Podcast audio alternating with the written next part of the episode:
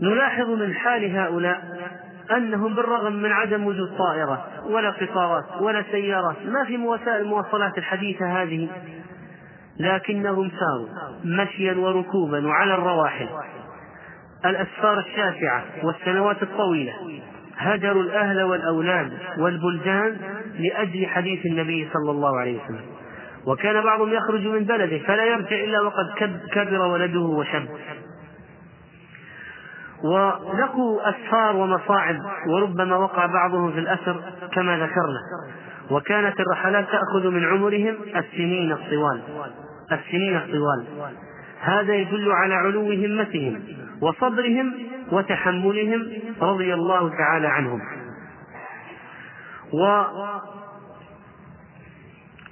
وإذا أتينا للكلام عن فوائد الرحلة الرحلة في طلب العلم. فإن الرحلة في طلب العلم أيها الإخوة فيها فوائد كثيرة. فإن الإنسان فإن الإنسان إذا رحل لطلب العلم فإنه يلاقي أهل العلم وعندهم معارف مختلفة فيأخذ عنهم من معارفهم. ويتحلى من فضائلهم وأخلاقهم. لأن العلم يتعلم بأمور منها الملاقاة ومنها المحاكاة والتلقين المباشر. فإذا لقي الشيوخ وجلس إليهم فاحتك بهم يصل إليه من خيرهم ويرسخ في نفسه مما ينطبع فيها من أخلاقهم وشمائلهم. فيكون هذا الرسوخ قوي. وكذلك فإن العلماء قد رحلوا وقرأوا واستفادوا فالإنسان إذا لقيهم وجلس إليهم يأخذ عنهم فوائد ربما لا يحصلها في الكتب سنين طويلة. يعني ربما تأخذ فائدة عن عالم. لو أنت جلست تبحث في الكتب سنين ربما لا تجدها لكن هو قد سبقك إليها وقرأ الكتب قبلك وحازها فهو يعطيك نتائج سنوات طويلة من البحث. ويهبك بالمجان فوائد وفرائض قد لا تقع عليها في الكتب إذا قرأت. فلذلك فيها اختصار الأوقات وفيها الحصول على كنائز على كنوز وفرائض وكذلك فإن عندهم ضبط وتحريرات وفوائد علمية وفوائد علمية تجل عن الحصر. ولا شك أن العلم الذي يؤخذ بصعوبة لا يفلت بسهولة. وهذا مجرد. فالإنسان إذا رحل وسافر وصرف مال ليلقى شيخا يسمع منه ويأخذ منه فائدة يصعب أن تنسى هذه الفائدة. لكن الشيء الذي يؤخذ في البيت وتحت المكيف بدون تعب من الصحف من الصحف قد ينسى بسرعة لأنه ما تعب في تحصيله. فالمعلومات التي يتعب الإنسان في تحصيلها لا تنسى بسهولة. وهذه فائدة مهمة من فوائد الرحلة في طلب العلم.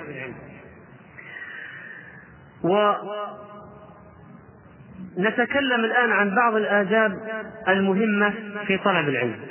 فمنها الإخلاص لله سبحانه وتعالى. هذا رأس الأمر الإخلاص لله عز وجل. لأن بعض الناس يقولون ذهبنا للقاء فلان ولقينا فلان وجدنا دخلنا البلد الفلاني جلسنا مع الشيخ الفلاني والشيخ الفلاني. وبعضهم يتباهى بهذا ويتفاخر ويرائي وربما لا يكون عنده شيء ربما ما قال للشيخ إلا كيف حالك؟ فقط يرجع ويقول دخلت البلدة الفلانية ولقيت الشيخ الفلاني وزرت كذا بلد ولا شك أن هذا ينافي الإخلاص. ومن سهل سبيلا من سلك سبيلا يبتغي به علما سهل الله له به طريقا إلى الجنة. فالذي يخرج ابتغاء مرضات الله فالله عز وجل يعطيه من الأجر العظيم ويكون تكون رحلته هذه سبب لدخوله الجنة.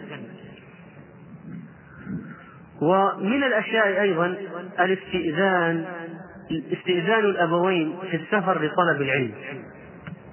فأما إن كان العلم الذي يريد طلبه مفروضا فإنه فإنه لا يتوقف طلبه على الإذن. لا يتوقف على الإذن. لكن إن كان ليس بفرض فيجب استئذان الوالدين شرعا ولا يجوز له السفر إلا باستئذانهما. حتى أن بعض العلماء قال لما أصيب بالعمى قال ربما كان هذا العمى بسبب دموع أمي التي ذرفتها بكاء على فراقي لما رحلت فعقلت بها. فإذا لا بد من الاستئذان إذا كان لا يمكن تحصيل العلم الواجب إلا بالسفر. أما إذا كان عنده في بلده من يعلمه العلم الواجب فلا يجوز له أن يسافر إلا بإذن أبويه. وعن أحمد بن أصرم المزني قال سمعت يسأل رجل سمعت رجلا يسأل الإمام أحمد طلب العلم أحب إليك أو أرجع إلى أمي؟ وكان السائل غريبا في بلده. فقال إذا كان العلم فيما لا بد أن تطلبه لا بد منه أن تطلبه فلا بأس. أن تذهب ولو ولو ما وافقت أمك. قال الخطيب البغدادي رحمه الله في كتابه الجامع إذا منع الطالب أبواه عن تعلم العلم المفترض فيجب عليه مداراتهما والرفق بهما حتى تطيب له أنفسهما ويسهل من أمره ما يشق عليهما. ثم ذكر بابا بعنوان ذكر شيء من وجوب طاعة الوالدين وبرهما لترك الرحلة مع وترك الرحلة. مع كراهتهما ذلك وسخطهما. وكان بعضهم يقيم عند أمه. حتى ماتت ذهب فرحل في طلب العلم. وكذلك من الأشياء التي قد تمنع الإنسان عن الرحلة ويكون جلوسه شرعيا بسببها الزوجة والأولاد. عن حميد بن الأسود قال قال لي سفيان تجيء حتى نخرج إلى يونس بن يزيد الأيلي قال قلت أنت فارغ وأنا علي عيال. يعني أنت ما لست متزوج ولا عندك عيال. أنا متزوج وعندي عيال. لو سافرت وتركتهم ضاعوا. فلا بد من المقام عندهم. فليس بعيب إذا أن يجلس أن يجلس إذا لم يكن هناك من يقوم بأمر أهله في حال غيابه. وقد يمنع طالب العلم المال المادة ما عنده مادة ليرحل لأن الرحلة تحتاج إلى مصاريف تحتاج إلى تذاكر سفر ركوب تحتاج إلى نفقة طريق تحتاج إلى أجرة فندق تحتاج إلى قيمة كتب كتب وأشياء. فلا بد من مادة وقد لا يجد الطالب مادة للسفر. و فيكون هذا أحيانا من أسباب امتناعه. فيكون هذا أحيانا من أسباب من الأشياء التي تحول بينه وبين الطلب أو السفر ليس الطلب السفر. عن صالح بن أحمد بن حنبل قال قال لي أبي لو كانت عندي خمسون درهما كنت خرجت إلى الري إلى جرير بن عبد الحميد. فخرج بعض أصحابنا ولم يمكنني الخروج لأنه لم يكن عندي شيء. أما إذا أراد أن يخرج للسفر فإنه يستخير يستخير الله عز وجل. ويخرج يوم الخميس. ويستحب التذكير كما هي السنة وأذكار السفر والدعاء في السفر. ويودع الإخوان والمعارف. عن ابن عباس قال من السنة إذا أراد الرجل السفر أن يأتي إخوانه فيسلم عليهم. وإذا جاء من سفر يأتيه إخوانه فيسلمون عليه. وكذلك من آداب السفر في طلب العلم التماس الرفيق قبل الطريق. ويلتمس أهل التقى ويحرص عليهم. عن مبارك بن سعيد قال أردت سفرا؟ فقال لي الأعمش سل ربك أن يرزقك صحابة صالحين. فإن مجاهدا حدثني قال خرجت من واسط فسألت ربي أن يرزقني صحابة ولم أشترط في دعائي. فاستويت أنا وهم في السفينة فإذا هم أصحاب طنابير يعني معازف. والتماس الرفيق في الرحلة مهم جدا لأنه يعين ويساعد. وقد خرج موسى ومعه فتاة يوشع. وقال بعض السلف قال السلف التمسوا الرفيق قبل الطريق. وقيل ابتغ الرفيق قبل الطريق فإن عرض لك أمر نصرك وإن احتجت إليه رفدك يعني أعانك. وينبغي للطالب أن يتخير لمرافقته من يشاكله ويوافقه على غرضه ومطلبه. ما واحد يريد أن يذهب إلى الشرق والآخر الغرب؟ أو واحد عنده عنده غرض غير الغرض الذي خرج هذا؟ لأنهما سيختلفان ويختصمان ويؤدي ذلك للافتراق.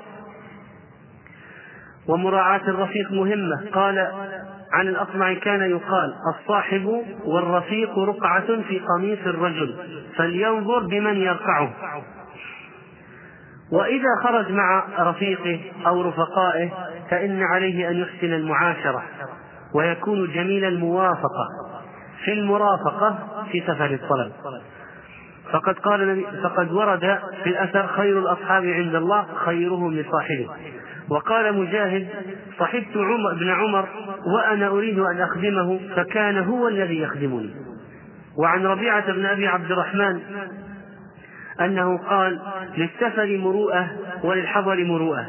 فأما مروءة السفر فبذل الزاد وقلة الخلاف على أصحابك وكثرة المزاح في غير سخط الله. لأن السفر فيه مشاق والمزاح يلطف الجو. وعن صدقة بن محمد أنه قال يقال إنما سمي السفر سفرا لأنه يسفر عن أخلاق الرجال. وقال عمر بن مناذر كنت أمشي مع الخليل بن أحمد فانقطع شسعي فخلعا عليه فقلت ما تصنع؟ قال أواسيك في الحفاء. ما دام أنت انقطع عليك وأنا عندي نعلين أخلع وأمشي معك حافي. أواسيك في الحفاء. وينبغي للطالب إذا نزل بالبلد الذي إليه رحل أن يقدم لقاء من به من المشايخ ويتعجل السماع خوف اعتراض الحوادث. قد يمرض هو قد يمرض الشيخ قد يموت الشيخ قد يحصل شيء قد يزول الأمن. فلا بد من انتهاز الفرصة. والفرصة كما قيل سريعة الفوت بطيئة العودة. تفوت بسرعة ولا تعود إلا ببطء. ولا بد من استغلال الغربة في البلد إذا نزل بها. وليعلم أن شهوة السماع لا تنتهي والعلم كالبحر. فينبغي أن يستغل الفرصة. وقد قال النبي صلى الله عليه وسلم من همان لا يشبعان طالب علم وطالب دنيا أو طالب مال. ومن العلماء الذين كانوا يضرب بهم المثل في انتهاز الفرصة في السفر طلب العلم الحافظ أبو طاهر السلفي رحمه الله تعالى. هذا الرجل رجل عجيب مصنفاته عجيبة ورحلاته عجيبة. بل إن الله سبحانه وتعالى أمد له في العمر فحدث أجيال وأخذ عنه العلم أجيال. قال عبد القادر الرهاوي بلغني أنه في مدة مقامه بالإسكندرية أبو طاهر السلفي ما خرج إلى بستان ولا فرجة غير مرة واحدة بل كان عامة دهره ملازما مدرسته وما كنا ندخل عليه إلا نراه مطالعا في شيء. وكان مغرا بجمع الكتب. وما حصل له من المال يخرجه في ثمن الكتب. وكان عنده خزائن كتب فعفنت وترسخت لنزاوة البلد فكانوا يخلصون بالفأس. من كثرة الكتب.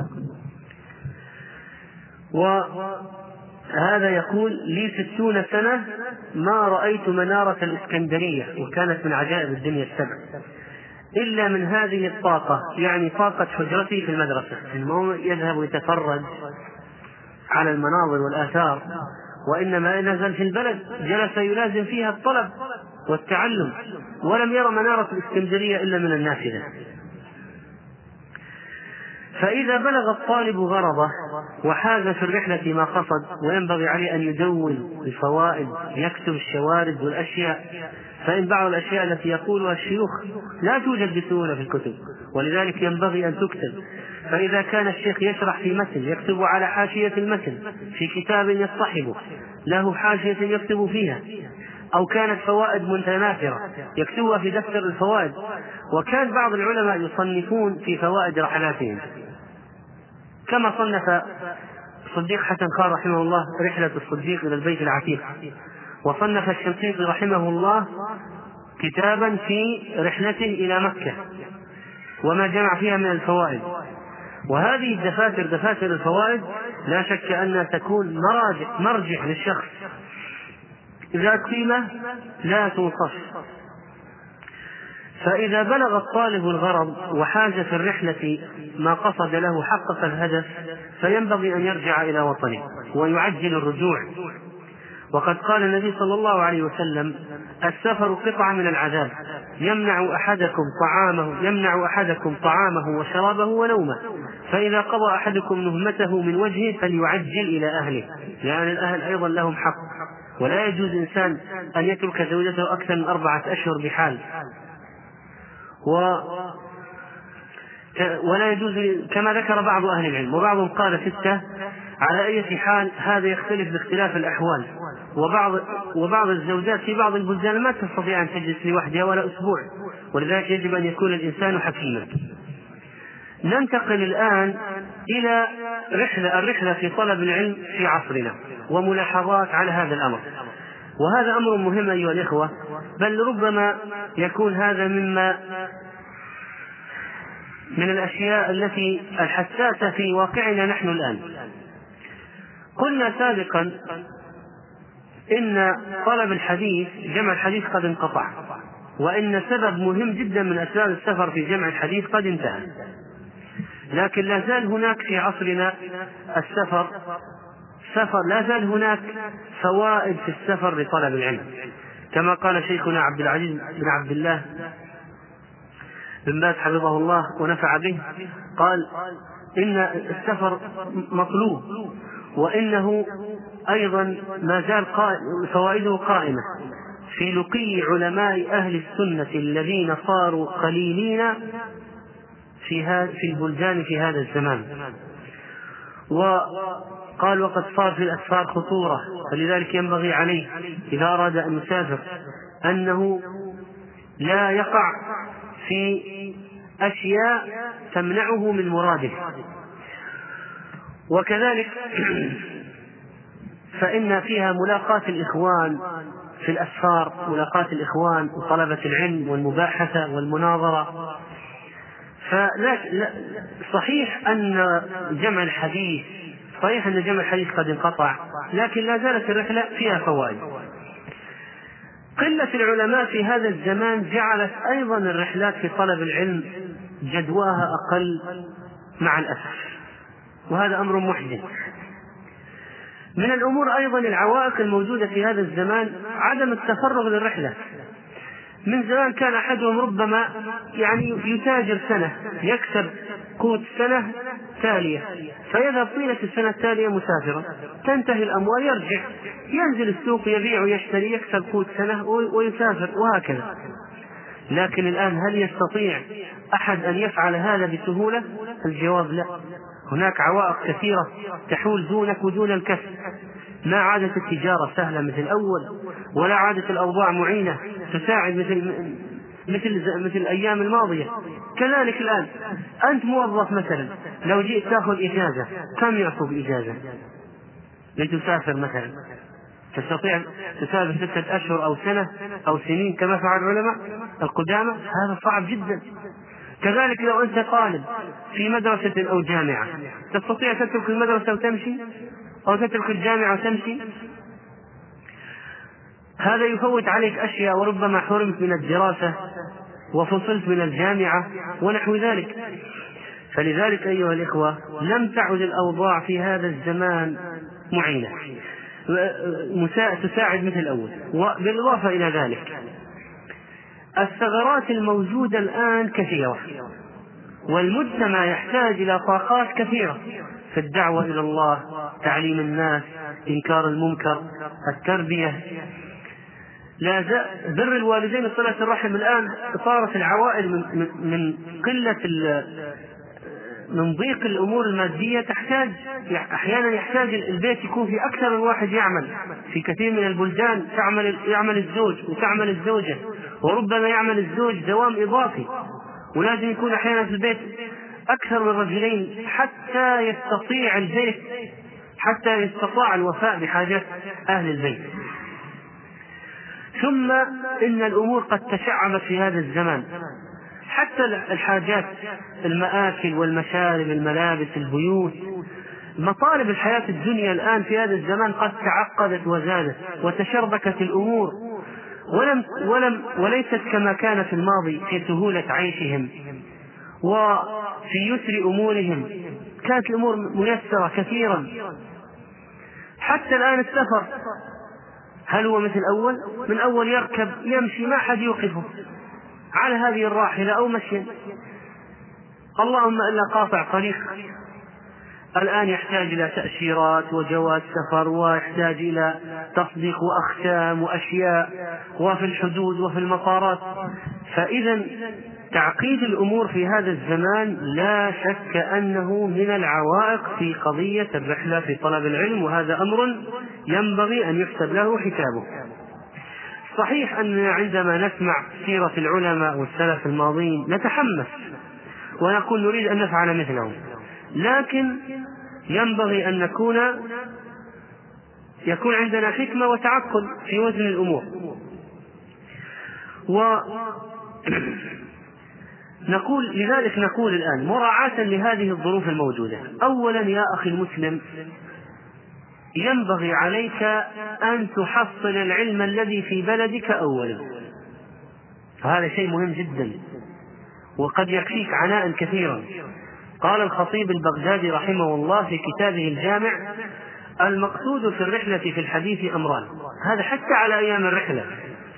يقول أحدهما تحصيل علو الإسناد وقدم السماع والثاني لقاء الحفاظ والمذاكرة لهم والاستفادة منهم. فإذا كان الأمران موجودين في بلد الطالب ومعدومين في غيره فلا فائدة في الرحلة. إذا كانت فوائد موجودة في بلده فلماذا تسافر؟ وقال بعض أهل العلم ينبغي للرجل أن يقتصر على علم بلده وعلم عالمه فلقد رأيتني أقتصر على علم سعيد بن عبد العزيز فما أفتقر معه إلى أحد. فالأصل إذا للإنسان للطالب أن يأخذ العلم عن أهل بلده. فلا يذهب للبعيد وعنده القريب لأن النبي عليه الصلاة والسلام ما خير بين أمرين إلا اختار أيسرهما. وكذلك فعل أهل العلم حتى المعاصرين مثل الشيخ الشنقيطي والشيخ سعد بن حمد بن عتيق رحمهم الله وغيرهم من أهل العلم. متى رحلوا؟ بعد أن أنهوا طلب العلم حصلوا العلم عن العلماء الذين في بلدانهم. طيب الرحلة إذا ليست مطلوبة لذاتها وليست شهوة فإن الإنسان فإن السفر قطعة من عذاب. وليس المصلحة أن يترك أهله وأولاده ويمشي إلا لشيء أعظم. وأريد أن أنبه إلى قضية مهمة تعرض لبعض الشباب أو طلاب أو الذين يريدون طلب العلم. ألا وهي أن بعضهم يريد الطلب على المشهورين من العلماء. يقول أريد أن أسافر إلى البلد الفلاني أو الإقليم الفلاني وآخذ عن العالم الفلاني. وقد يكون عنده في بلده من طلبة العلم من يسد حاجته. لكن يريد طلبا ربما يكون مقصده حسن في الذهاب إلى الأعلم. وهذا شيء طيب وجيد ولا إشكال فيه. لكن أحيانا يكون العالم المشهور ما عنده حلق علم للمبتدئين. أحيانا يكون العالم المشهور ما عنده حلق علم للمبتدئين. وإنما حلق العلم التي عنده للمتوسطين أو المتقدمين. وكثير من حلق علم العلماء المشهورين لا تصلح للشباب المبتدئين في الطلب لا تصلح.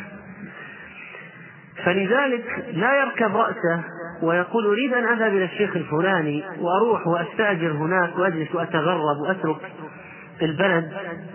ثم هو يذهب ويجلس ولا يفهم ويريد أن يصعد السلم بالمقلوب. وهذا خطأ. ولذلك إذا استطاع أن يجد في في في بلده من طلبة العلم من يكون عنده دروس المبتدئين يلزم هذه الدروس. لأن هذا هو الوضع الطبيعي في التسلسل في التعلم. ويترقى ويتدرج ويحصل ويحصل حتى إذا تمكن قوي يعوده ذهب للقاء الكبار. وطاف وسافر ورحل وهكذا. ولا يستبعد أن يستفيد المبتدئ أبدا من طالب علم أكثر ما يستفيد من عالم من جهة السهولة. على أن بعض طلبة العلم ربما يشرحون شرحا يجمعون فيه الأقوال والترجيحات والأشياء لا يفعله بعض العلماء في تشعبهم. ولذلك ما هي قاعدة نقول للمبتدئ طالب العلم أحسن؟ لا. وإنما إذا وجدت دروس وحلق علم وجلسات ذكر للمبتدئين في طلب العلم في بلدهم فهو فهي البداية الطبيعية. وكذلك فإن طبعا كنا بعض العلماء كان لهم حلق علم المبتدئين مثل العلامة الشيخ عبد الرحمن بن ناصر بن سعدي رحمه الله. والشيخ محمد بن إبراهيم آل الشيخ رحمه الله. كان له حلقة للمبتدئين والمتوسطين والمتقدمين. وكان لو جاء واحد من المبتدئين يجلس عند المتقدمين طرده. ولذلك فإنه لابد من التدرج ثم لابد من تحقيق فكرة مهمة خصوصا أنها جربت فنفعت. وهي قضية استدعاء العلماء إلى إلى البلد. استدعاء العلماء وطلبة العلم الكبار إلى البلد واستضافتهم. لابد أن يسعى الشباب في هذا ويحمسوا الجهات التي تستطيع أن تستدعي أهل العلم وتطلبهم. فيقيم مثلا في البلد شهر أو اثنين أو ثلاثة أو الصيف أو غيره مثلا. فيكون مجيء للبلد مسهل على الطلاب الطلب. لأنه قد أتى إليهم ووفد عليهم. فمن العيب أن يترك وقد جاء إليهم ويذهب إلى غيره. بغير سبب وجيه. وقد يكون أحيانا إتيان العالم إلى بلد للتدريس أسهل من ذهاب الطلاب إلى بلده. ولذلك فإن السعي لاستجلاب العلماء واستضافتهم لإعطاء دورات لا شك أن هذا من الأفكار المهمة التي ينبغي تنفيذها. لحل هذه المشكلة وهي قضية الصعوبة في الرحلة الآن وضيق النطاق. وكذلك فإن في بعض البلدان قد عملوا مدارس خيرية علمية. فيؤتى بشيخ يعلم الفرائض وشيخ يعلم اللغة العربية. قد يكون أستاذا في النحو قد لا يكون شيخا مشهورا. وواحد يدرس مثلا الأحاديث بالتدريج الأربعين النووية فإذا أخذ أخذ أخذ شهادة فيها انتقل مثلا إلى غيرها مثلا عمدة الأحكام ثم ينتقل إلى بلوغ المرام وهكذا. وكذلك في التجويد يأخذ دورة مبتدئة ثم متوسطة ثم متقدمة. ولا بأس أن تدفع الأجور لتفريغ بعضهم أو لبعض طلبة العلم أو أهل العلم لكي يدرسوا في هذه المدارس. وفكرة المدارس الخيرية هذه من أنجح الأفكار. وقد آتت ثمارا عظيمة. وكذلك من الأمور المهمة أو من الأمور التي نلقي عليها الضوء أيضا السفر للدراسة في الجامعات الشرعية يسأل بعض الشباب يقولون أو يتساءلون هل الذهاب للدراسة في جامعة شرعية هو من الرحلة في طلب العلم؟ والجواب لا شك في ذلك أن السفر للدراسة في جامعة شرعية هو من الرحلة في طلب العلم. لكن هنا ننبه على أشياء. أولا ينبغي على الإنسان بطبيعة الحال أن يراعي أهله فلا يذهب بدون رعايتهم أو موافقة الأبوين. وثانيا إذا كان على ثغرة لا يسدها إلا هو فلا يمشي ليستزيد وعنده ثغرة لا بد من سدها. ثالثا هناك أشياء مهمة في بناء النفس ينبغي أن تحصل في قضايا تتعلق بالإخلاص والتربية على الأدب قبل أن يذهب يكون عنده قواعد هذه مهمة لأنه قد يذهب وينحرف في القصد أو يذهب ويموت. يعني أقصد بيموت يبرد وتفتر همته. وكذلك لا بد من الاستشارة استشارة من حوله لأن هذه القضية تختلف باختلاف أحوال الشباب والناس.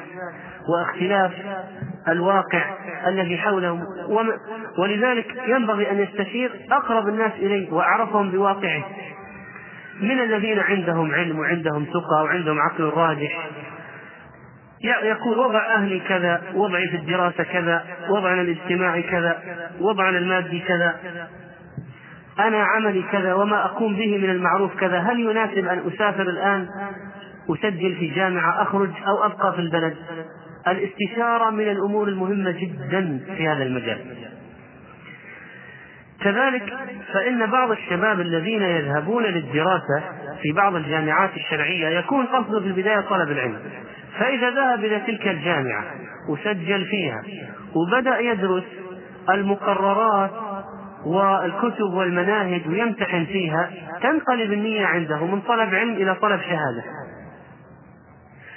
وينسى الحماس الذي خرج به من بلده. وينسى النية التي عقد عليها العزم من بلده. ويصبح تصبح القضية الآن اجتياز امتحانات. وكثير من هؤلاء الشباب بالتجربة التي رأيناها تبرد هممهم. ويصبحون أصحاب أغراض دنيوية من شهادة ونحوها. ويأتون إلى الفصول الدراسية وليس عندهم وعي ولا قلب للسماع ولا مناقشة ولا اقتناع. وكذلك فإنهم يسعون إلى إسقاط المباحث ومن المقررات. فيقولون يا أستاذ خفف علينا احذف لنا الفصل هذا تكفى احذف لنا هذا واحذف لنا هذا. ويتملقون المحاضرين والأساتذة. وقد ينجحون عند بعضهم فيسقط عليهم يسقطون عليهم فصول عنهم فصول وهذا يضرهم لكنهم يفرحون بذلك. وبالنتيجة النهائية فإنهم لا يحققون الغرض من ذهابهم للرحلة في طلب العلم. وبعضهم قد يكمل الدراسة فيحصل على الشهادة العالية والعالمية والعالمية والعالية والماجستير والدكتوراه وبعد ذلك ينتهي ينتهي طلبه. بعدها يتأيم مدرس وينتهي طلبه ولا يواصل البحث. فنقول أنت رحلت لأجل هدف فأين تحقيقه واستمراره؟ وكذلك فإن من المصائب طبعا في هذا الجانب العظيمة ابتعاث الناس للدراسة في الخارج في بلاد الكفار. ويقولون هذا طلب علم ورحلة في طلب العلم. وما هو إلا طلب الفسق والفجور وانحلال الدين وانحلال الأخلاق والسقوط في براثن أهل الكفر والعودة في عقول ممسوخة وقلوب خاوية يرجعون شخصيات أخرى هذا ليس بطلب علم أبدا. ولذلك من الأمور المضحكة جدا أن يقال فلان أخذ العلم الشرعي من جامعة شهادة الشريعة من جامعة السوربون أو من جامعة أكسفورد. عيب يقول هذا بعضهم يقول هناك عنده مستشرقين أبحاث وأشياء ويرجع بشبهات ويرجع بأشياء وأخطاء وكثير منهم ممن ابتلي به ابتليت بهم الآن الجامعات في بلاد العالم الإسلامي بل يرجعون لتدريس الشريعة وكل عقول مملوءة شبهات في التاريخ الإسلامي وأشياء مطاعن في السنة النبوية بسبب دراستهم على أيدي الكفرة. والمستشرقين يقولون ذهبنا لطلب العلم. طلب العلم في بلاد الكفار.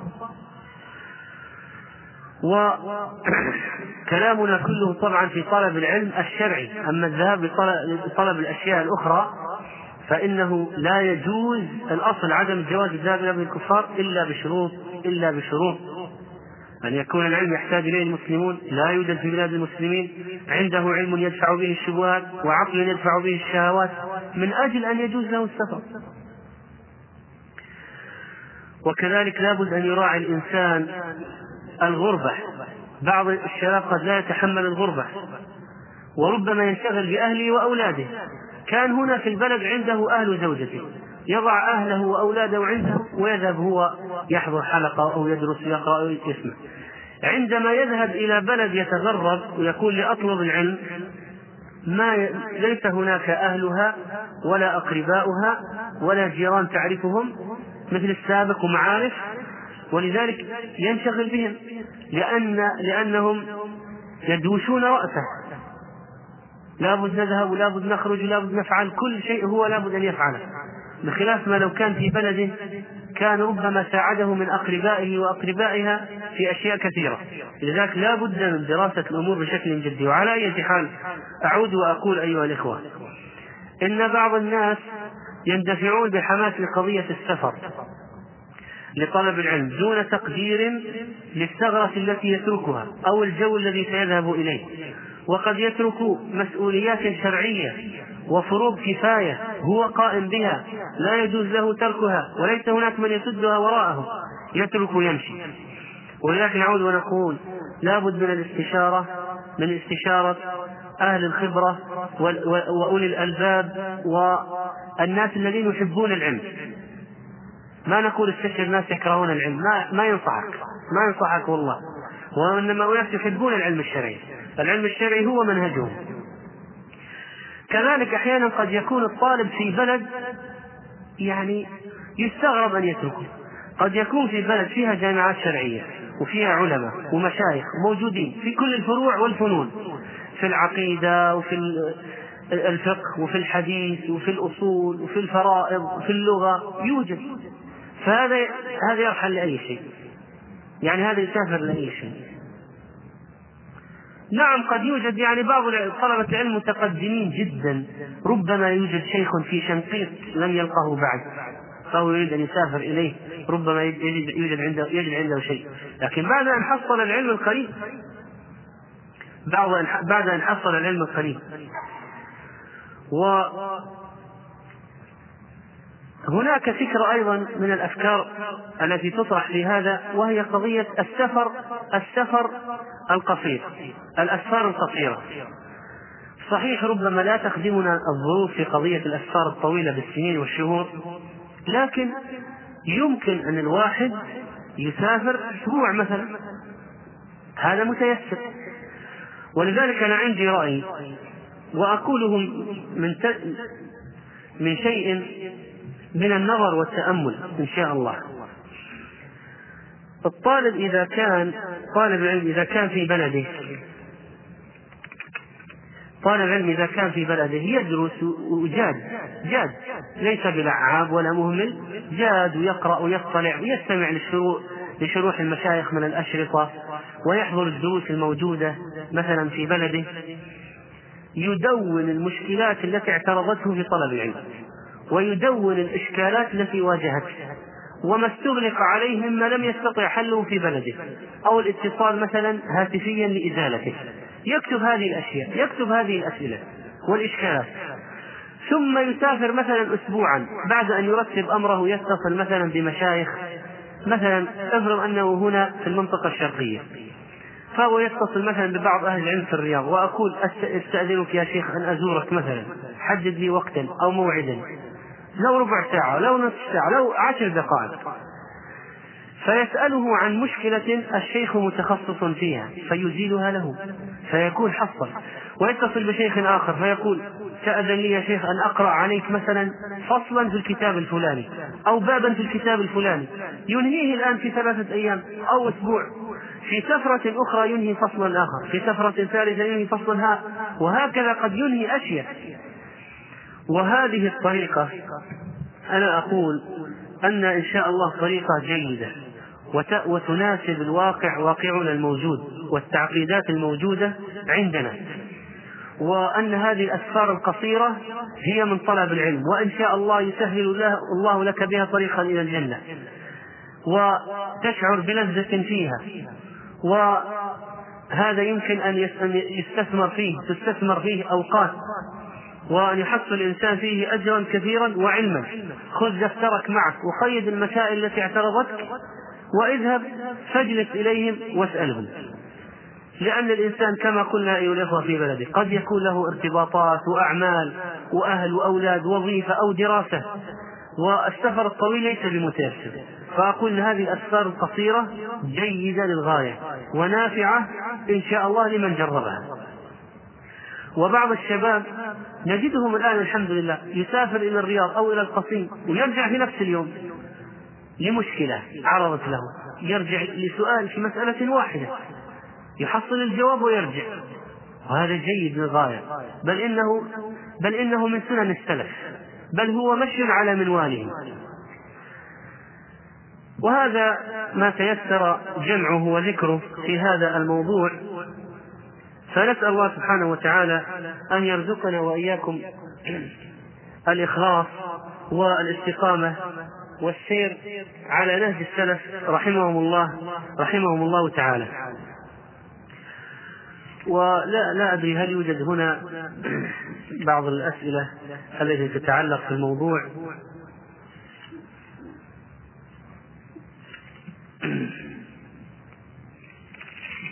أو أن الوقت قد تأخر فربما نكتفي بأسئلة يسيرة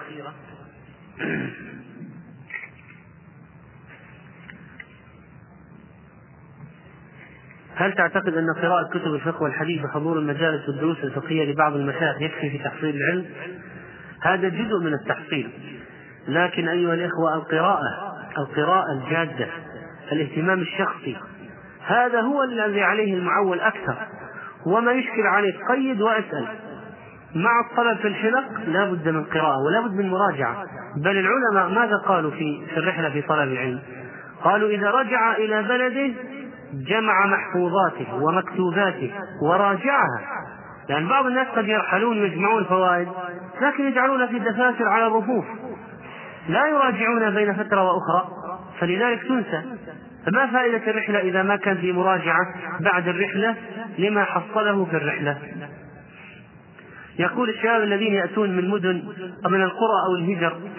نعم هذا سؤال مهم.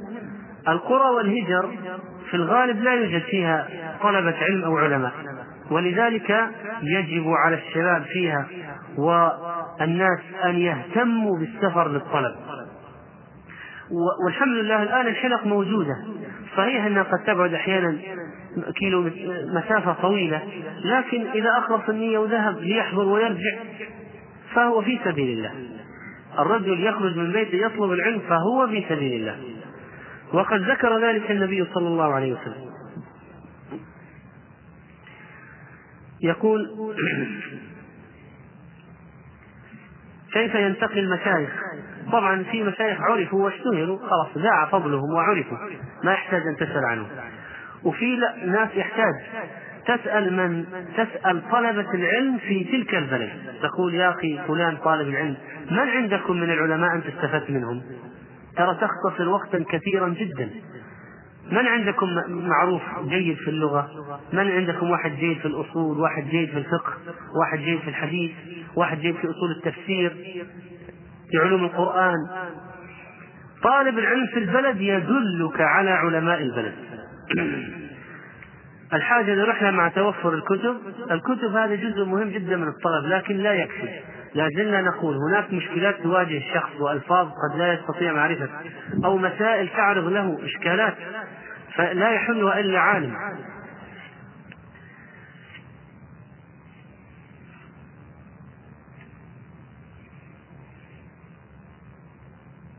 يحضر الدروس ولا يكتب سوى الراجح من المسائل. طيب طيب يضبط الراجح طيب. لو حفظ قولا واحدا. في كل مسألة مسائل فقهية لو حفظ قولا واحدا فإنه سيكون قد حصل خيرا كثيرا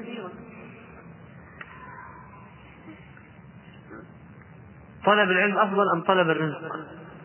طبعا طلب العلم أفضل لكن لابد من طلب الرزق. كيف كيف تعيش؟ وإذا كان من حلال وينفق في حلال يكون له أجر عظيم. وإذا كان يسعى على الأرملة واليتيم يسعى على والديه يسعى على أولاده. الذي يخرج يسعى على أولاده فهو في سبيل الله كما ثبت في الحديث الصحيح. يقول من مراجع الموضوع طيب الجامع لأخلاق الراوي أداب السامع للخطيب والرحلة في طلب الحديث للخطيب وحلية طالب العلم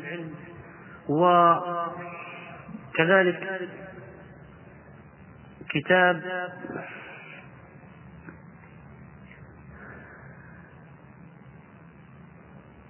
الآداب الشرعية لابن مفلح وكتاب صفحات من صبر العلماء على شدائد التحصيل. هذه من بعض الكتب التي يوجد فيها كلام عن موضوع الرحلة مع مع كتاب العلم فتح الباري وكتاب الرامة هرمزي المذكور. و أبدع من العلم من أبدع من كتب في هذا الخطيب البغدادي رحمه الله تعالى.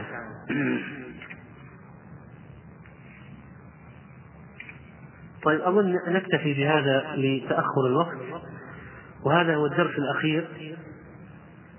وسنتوقف في الإجازة وسيكون هناك دروس في الإجازة كل يوم إن شاء الله السبت والأحد والاثنين والثلاثاء في تكملة شرح الأربعين النووية التي ابتدأناها في العام الماضي بين المغرب والعشاء مع استمرار دروس الفجر إن شاء الله تعالى.